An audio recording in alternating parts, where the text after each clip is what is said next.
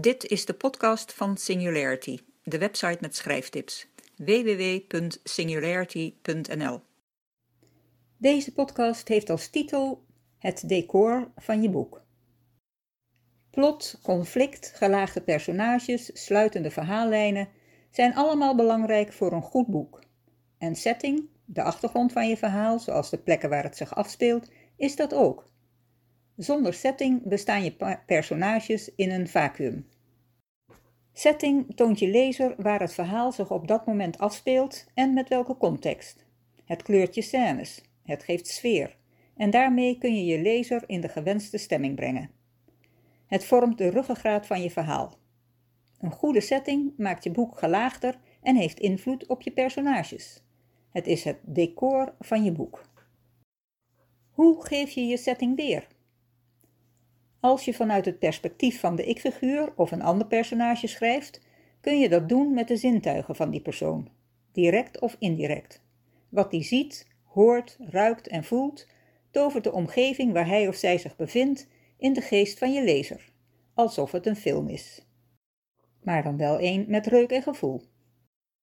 Schrijf je vanuit de alwetende verteller, dan kun je ook beelden en andere waarnemingen beschrijven die je personage nog niet beleeft. Bijvoorbeeld de rellen die zich afspelen om de hoek van de steeg waar hij of zij loopt. Maar je kunt je personage wel al de onheilspellende geluiden ervan laten horen. Setting gaat echter niet alleen over wat je rechtstreeks met je zintuigen kunt waarnemen. Het behelst ook cultuur. Dat maak je indirect duidelijk met beeld, geluid, reuk en dergelijke. Waar bestaat je setting uit? Er zijn diverse componenten.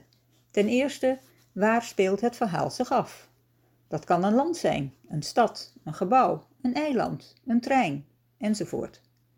Of een andere planeet, of een fantasieomgeving, de hel, de hemel, sprookjesland, of nog iets anders. Of juist de supertechnische omgeving van een ruimtestation, zoals het ISS. Natuurlijk kan de plek van dienst steeds een andere zijn, bijvoorbeeld als je personage uit de trein stapt en de stad inloopt. Of als hij het bos uitloopt naar de rivier en in een bootje stapt. Welke details in de omgeving neemt je personage waar?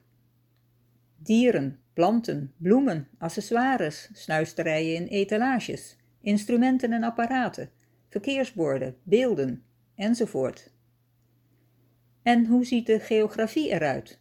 Bos, weide, zee, woestijn, bergen en heuvels, moeras.